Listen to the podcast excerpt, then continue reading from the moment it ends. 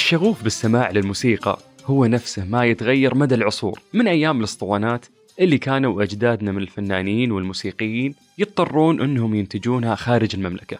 وحتى أشرطة الكاسيت اللي سرعت وتيرة الإنتاج الفني في الثمانينات والتسعينات بألبومات تتضمن متوسط من ثمانية إلى عشرة أغاني مليئة بالألحان العذبة اللي تشد الإذن الفنانة.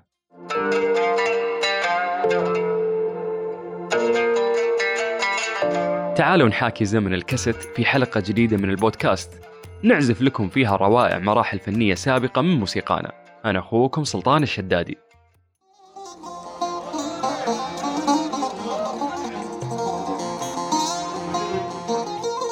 في آلات موسيقية تكاد تكون غير متطرقة ويمكن ما تأخذ الكثير من الاهتمام مثل غيرها لكنها على الجانب الآخر قوية في تعبيرها عن نفسها وصعب أنك تتجاوز نغماتها.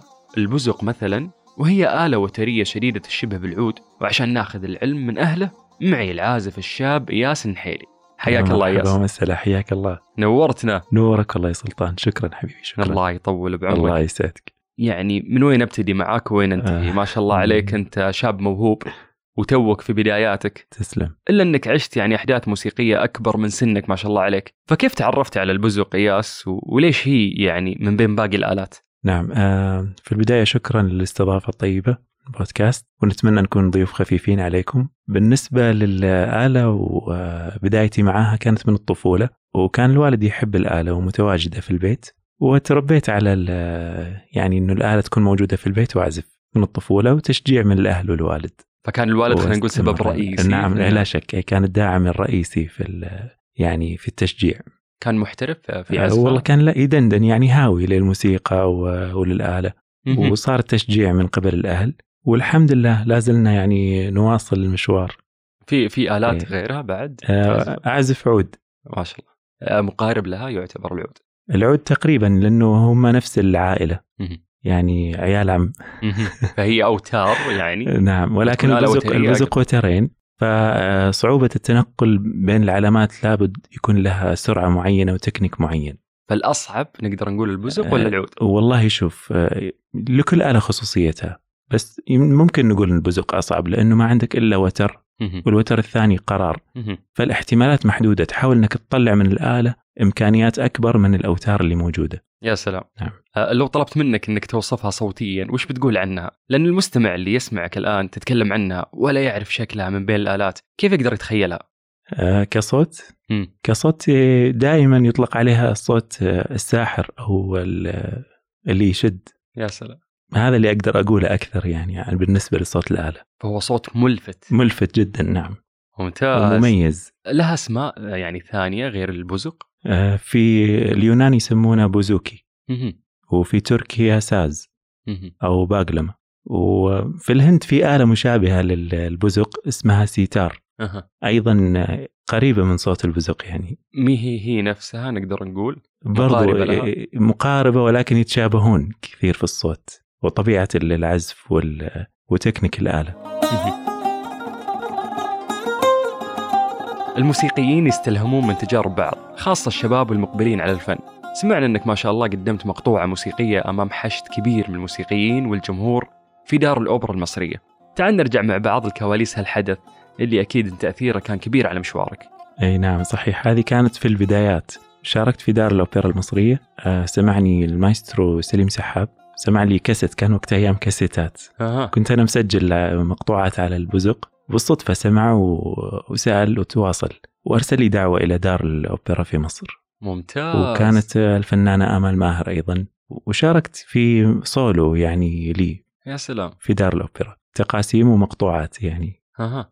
آه لا شك كانت كان الشعور يعني لا يوصف في هذاك الوقت. للآن طبعا.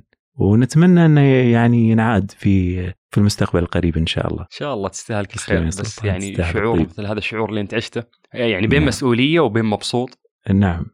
آه، كان شعور بال يعني بالتحدي أها. إنك ت يعني الناس هذه توريهم كل إمكانياتك. وفي رهبة المسرح موجودة لأي فنان. هذا شيء طبيعي إنه يكون. والحمد لله كانت تجربة موفقة جدا. ممتاز ممتاز ممتاز.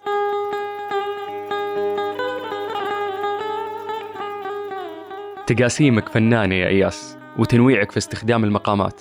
كيف تتخيل مستقبلك يعني كعازف موسيقي؟ ومن تشوف قدوتك في أوساط العازفين؟ شكرا للإطراء الطيب طبعا. بالنسبة للمستقبل يعني قد ما فكرت فيه أحاول أني أعيش لحظة الآن يعني خلينا نقول أكثر. بالنسبة للقدوة يعني من العازفين والفنانين في كثير. في من اللي المدارس القديمة وفي من اللي موجودين حاليا. يعني لو بنذكر أسماء آه، راح يعدي وقت الحلقة. آه، ولكن كثير من من كل بلد يشدني عازف سواء في المملكة العربية السعودية سواء آه، في الدول المجاورة مثل مصر أو اليمن أو الخليج العربي بشكل عام. ممتاز. هناك مدارس كثيرة وفي العراق أيضا طبعا.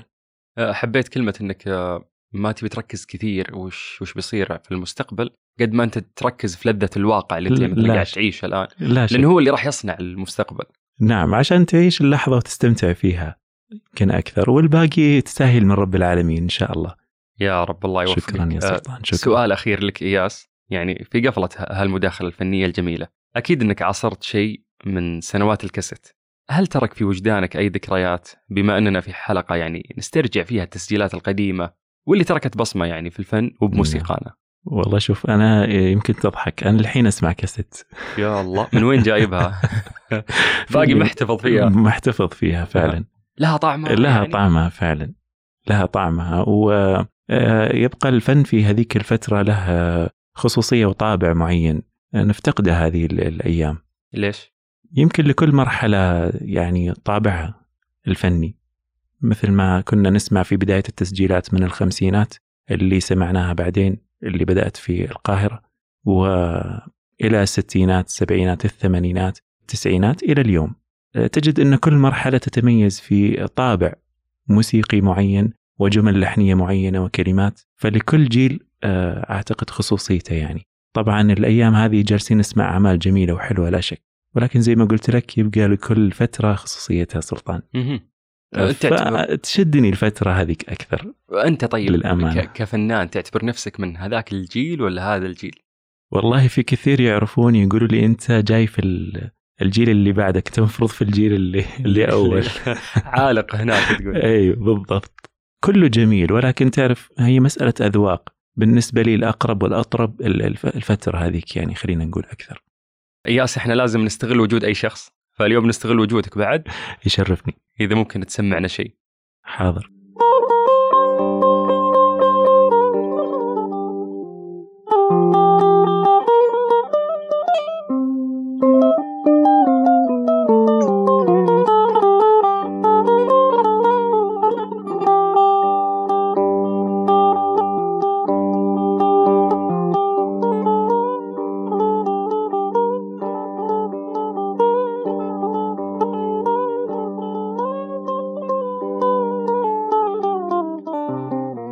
إياس جزيل الشكر لك. يا حبيبي يا سلطان. والله بالعكس. شكرا لكم يعني الاستضافه الطيبة وحوارك الجميل اللطيف الله يسعدك. بالعكس إحنا مبسوطين فيك وفخورين فيك. الله يسعدك. وأي حد يعني أكيد قاعد يسمع لك الآن راح يتمنى لك الكثير من النجاح والمستقبل المشرف. تستاهل وأنت تستاهل هالشيء. تستاهل الطيب يا سلطان. تسلم. شكرا يا حبيبي. شكرا لكم. ألف شكر. حياك الله. ألف شكر.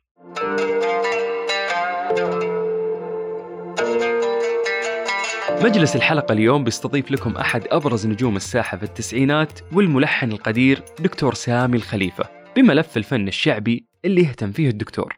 وقبل ما نشغل معاه شريط من الأغاني العاطفية اللي تصور هذيك المرحلة وتفاصيلها قهوتك السعودية زاهبة. عاد هذا عامها ويا دوم.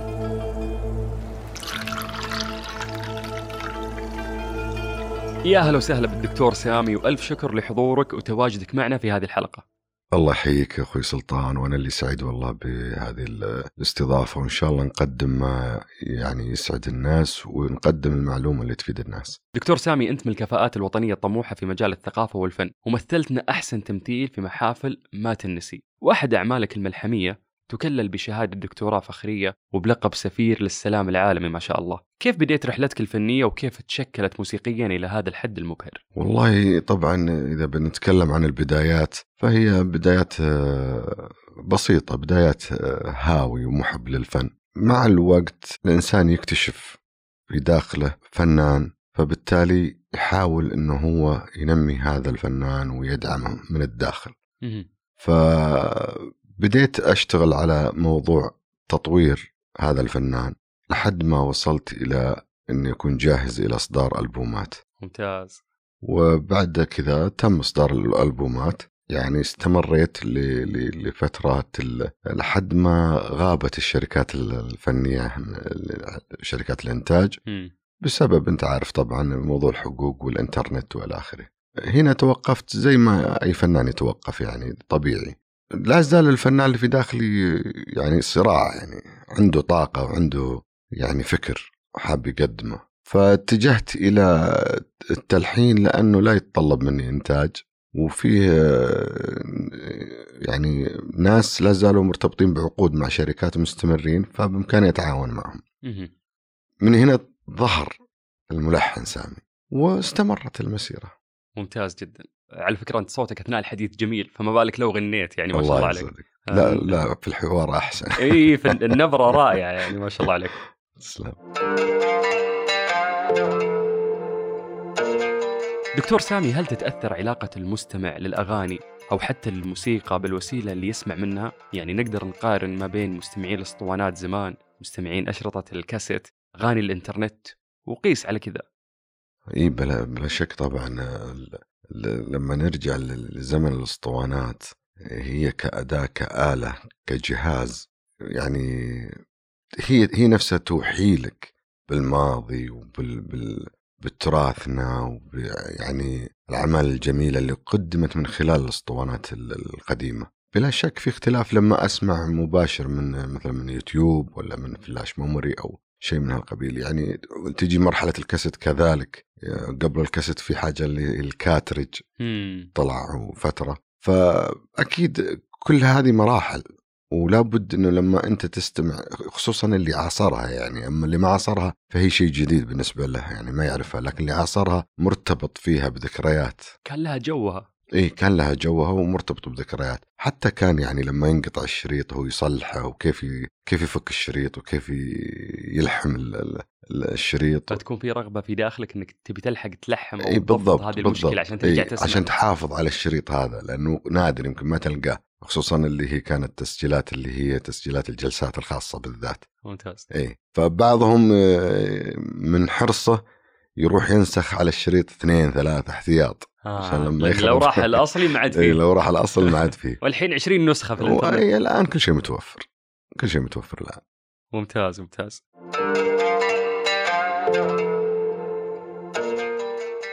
دامنا تكلمنا على حاضر خليني أخذك شوية للماضي سامي 93 نعم. أحد أبرز ألبومات التسعينات وعلى الرغم من نجاحه كان آخر كاسيت لك وآخر عمل غنائي. فرجعنا اليوم من أيام ذيك الفترة على المستوى الفني وعلى جوك وأجواءك أيامها يا دكتور. وكيف كان الوسط والحياة الفنية؟ كانت حقبة زمنية جميلة وكان فيها ال- ال- ال- الروح الفنية ما بين الفنانين حية. يعني أنا مثلا أنا ناوي أصدر ألبوم فأروح والله عند الفنان فلان في بيته وأجلس معه وأقول أنا بصدر ألبوم إيش رأيك في اللحن هذا؟ يقوم يبادلني الرأي يشاركني الرأي يعطيني ملاحظات فأخذ منه لحن أروح للملحن هذا أروح للشاعر هذا. يعني غير إنه في مجالس فنية أصلا كانت تنعقد تلقائيا عند بعض الشباب أو الفنانين أو الملحنين أو الشعراء. هذه تزيد كانت من وعي بالضبط تزيد من وعي. من الوعي وتفتح باب التكاتف والتعاون مم. يعني تجد إن الألبوم اللي اللي أنت عملته بشكل غير مباشر اشتغل معك فيه جروب كامل مم. يعني عرفت وكلهم عمالقة يعني كلهم ناس أساتذة وفاهمين وش يسوون وش فاهمين حتى لما يوجهك وينصحك. وش قاعد يسوي فحقبة زمنية هذيك لا تتكرر لا تتكرر ابدا يعني مع ثورة وسائل الاتصال وبعد الناس عن بعضهم وصاروا يعتمدون على الواتساب وعلى الشغلات هذه صار ما عاد ما عاد يجتمعون زي أول. فهذه هذه هذه مشكلة سوت يعني زي ما أقول لك يعني انفراد كل واحد صار بالحالة صار يشتغل على ألبومه بالحالة صار ما عاد فيه ذاك التشاور والتحاور حوالين الألبوم. إيش يختار؟ حتى تبدأ من من بداية الكلمة من بداية اختار اختيار الكلمة. إيش رأيك في النص هذا يا فلان؟ والله كويس. طيب وش تتخيل تصورك للجملة اللحنية لهذا والله يا أخي خللي هذا أنا ودي ألحنه. عرفت؟ يعني في في روح في روح تعاون. ممتاز ممتاز.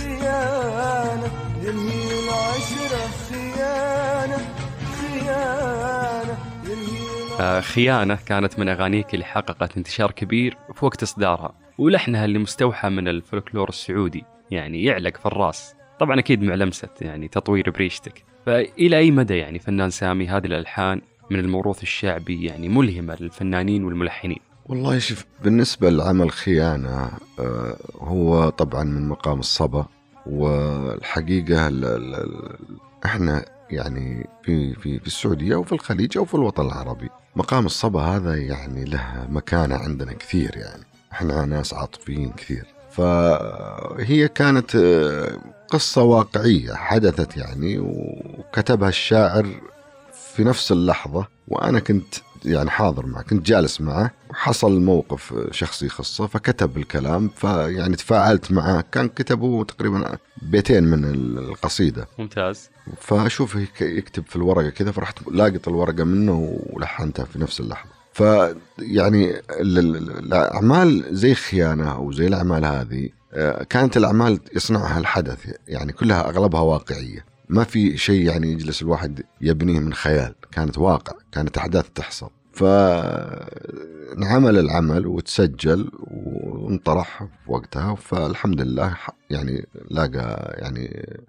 قبول, قبول. كبير. نعم الحمد لله. آه، بس حلو إنك أنت كنت عايش الجو يعني حق القصيدة. نعم. نعم هذا الشيء يمكن خلاك نعم بالضبط تأديها بشكل رائع وجودي حول الشاعر في لحظة كتابته يعني هو اللي زي ما تقول آه، أخذني إلى المكان الصحيح في في يعني ترجمة الجملة اللحنية اللي تتناسب مع هذا الكلام. ممتاز ممتاز. خلينا شوي نرجع للتلحين، هل الملحن اللي بدا مشواره يعني كفنان وبعدين دخل عالم التلحين يتفوق فيه ويفرق على الملحن اللي مارس التلحين فقط؟ لا هو شوف الفنان يختلف تماما عن الملحن.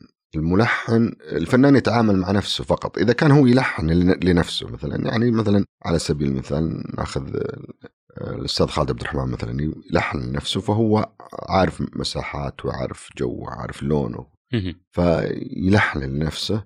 بعدين بدأ يلحن لغيره لأنه وجدت ألحانه تناسب جميع الأصوات.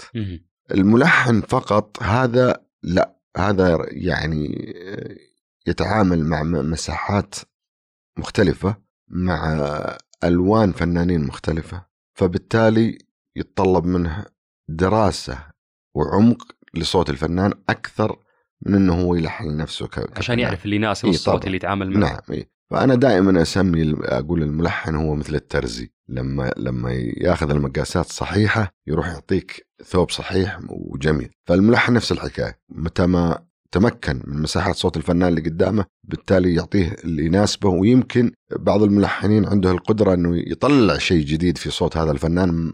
هو نفسه ما يدري عنه. يا سلام إيه؟ يا سلام. آه، دكتور سامي أنا ما قفلت آه، يعني ملف التلحين برجع لك شوي. سم. آه، والتأليف الموسيقي أيضا لأنه ما له سقف. لكن يعني الحقيقة كيف نقدر نحن نحفز الموسيقيين والملحنين عشان يشاركون في إبراز الفن الشعبي ونرجعه بقوته وتأثيره السابق؟ والله شفت التحفيز في الفن هو الممارسة. متى ما وجد المكان اللي يحتوي هؤلاء ويكون تجمع لهم يقدمون فنونهم من خلاله ويشتغلون مع بعض ويمارسون هذا الفن فيعني بلا شك إنه راح راح يعني يفترون وراح يصابون بالإحباط وراح يتقوقع حوالين نفسه تجده لا يتجاوز بيته أو استراحة صديق له أو كذا يمارس هذه هذه الموهبة اللي ربي وهبها له. إحنا عندنا ناس والله يعني يشار لهم بالبنان في في في يعني فنهم وموسيقاهم ولكن بكل أسف ما أخذوا فرصتهم. بس كيف ندفعهم إنهم يبرزون الفن الشعبي يرجعونه بقوة؟ أه، ندعمهم بالدعم. بالدعم ندعمهم بالمشاركة بفعاليات. إحنا يجب يكون عندنا فعاليات للفن الشعبي دائمة. إحنا اليوم آه، عندنا رؤية وعندنا آه، انفتاح. يجب إحنا نستثمر هذا الشيء ولا بد إن إحنا اللي يجينا من برا يجد منصة أو مكان يتعرف من خلالها عن فننا وموروثنا. إذا ما وجد هذا المكان ما راح يقدر يعرف. فإن يهمنا نوصل موروثنا وثقافتنا من خلال فننا للسياح اللي راح يجونا في يوم من الأيام هنا. صحيح. عايش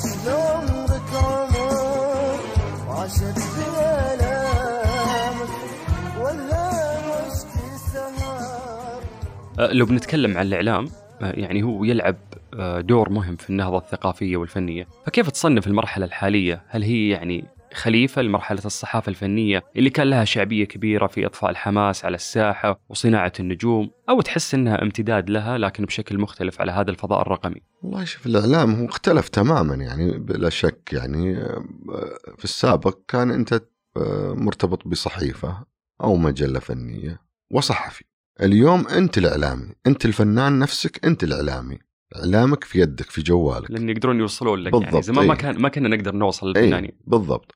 لكن في هذاك الوقت زي ما تفضلت أنت في صناعة فنان يعني كان في صحفيين شغلهم صناعة فنان كيف يعمل المنشط بطريقة ذكية يخلي كل العالم تلتفت لهذا الفنان كان فيه يعني في صناعة فنان حقيقي يعني لكن الآن أصبح الفنان هو اللي هو اللي يسوق نفسه هو اللي يعلن عن آه، أعماله القادمة يطرحها. فاختلف الموضوع بلا شك اختلف. هو صار يعني آه، إعلامي نفسه. ففي يده هو اللي يقدر. إيه. يعطي صورة كويسة هو هو هو, هو اللي يصنع. أو يتواصل هو اللي يصنع. أو... نعم هو اللي يصنع إعلامه. حنيت لزمن الكاسيت؟ إيه طبعا طبعا. الكاسيت يعني بيننا وبينها علاقة حميمة جدا يعني وذاكرة يعني من الصعب تجاهلها ونسيانها. بس أحب أقول معلومة ترى في ناس كثير ما يعرفون طبيعة الكاسيت كيف كيف تصنيعه أو مسماه. ال cover الخارجي للكاسيت هذا يسمى بانكيك. والبكرات الداخلية هذه C-zero. فكانت تطلب وتجي من الصين تصنع في الصين. وبعضها يصنع في آه، كوريا وبعضها في اليابان. فمن يعني المضحك في الموضوع أحيانا مثلا يكون في طرح يعني في ألبوم بينطرح فيسلم للمصنع الفلاني. المصنع يكون طالب ال C-zero من من من مصنع والبانكيك من من مصنع كان بيجمعها يعني إيه. تجميع. اي تجميع. فيجيه ال C-zero مثلا والبانكيك ما جاء تأخر. فيتعطل طرح هذا الألبوم. عشان يستنى بس. إيه. فتصير إشكالية ما بين الفنان وما بين جمهوره اللي ينتظر اللي قالوا إنه خلاص إنه سلم لل- لهذا المصنع ولهذه الشركة. فكانت حقبة جميله جميلة حقيقة هذه قصة يعني ولا اقطع واردك آه، بخصوص بس الكاسيت إيه. وصناعته. ففعلا ممكن تربط ال- الفنان آه، بالكاسيت لا يعني وغير. كذا وغير كذا أنت لما بعض ال- النجوم اللي يحققون مبيعات عالية أحيانا تصل إلى ثلاث مصانع أربع مصانع تشتغل في وقت واحد لطباعه ال- الألبوم حقهم. ما شاء الله. إيه؟ كرهانة مع الأستاذ خالد عبد الرحمن حصلت.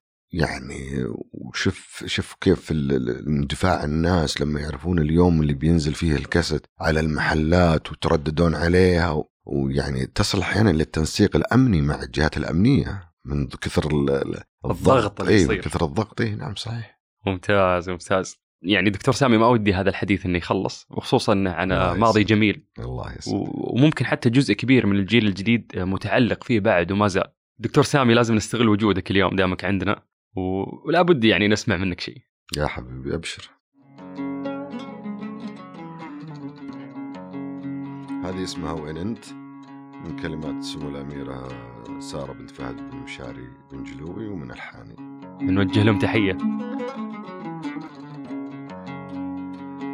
وين انت؟ يغلى من الكون فيني. وينك بعد عمري ترى ما أقدر أنساك. تشتاقي لي ولا شعورك نسيني. مدري وش اللي يغيرك. ودي رضاك ودي رضاك. تدري مكانك بالحشا من سنيني. تدري وش اللي داخل الذات ينصار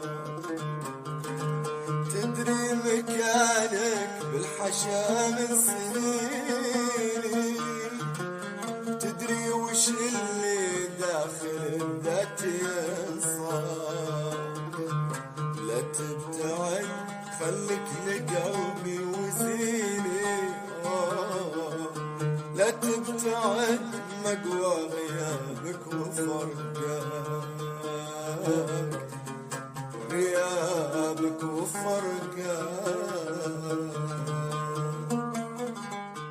يا سلام سلمت سلمت استمتعنا والله بالحديث والتواصل معك دكتور سامي الله ومع. فنك وألحانك ونأمل إن نشوفك متألق دائما وين ما رحت يا رب أجمعين وان شاء الله نكون وفقنا في تقديم يعني آه، معلومة جميلة وكنا خفيفين الظل على المستمع إن شاء الله. شكرا لك إن شاء الله تكونون استمتعتوا بمحتوى الحلقة وبلقاءاتها ومن ألبوم أغراب الفنان طلال مداح الله يرحمه اخترت لكم مقطوعة موسيقية بعود الموهوب هتان هاشم وعلى طريقته في توليف لحن أغنية طال السكوت. للموسيقار سامي إحسان الله يرحمه. أنا أخوكم سلطان الشدادي وفي أمان الله.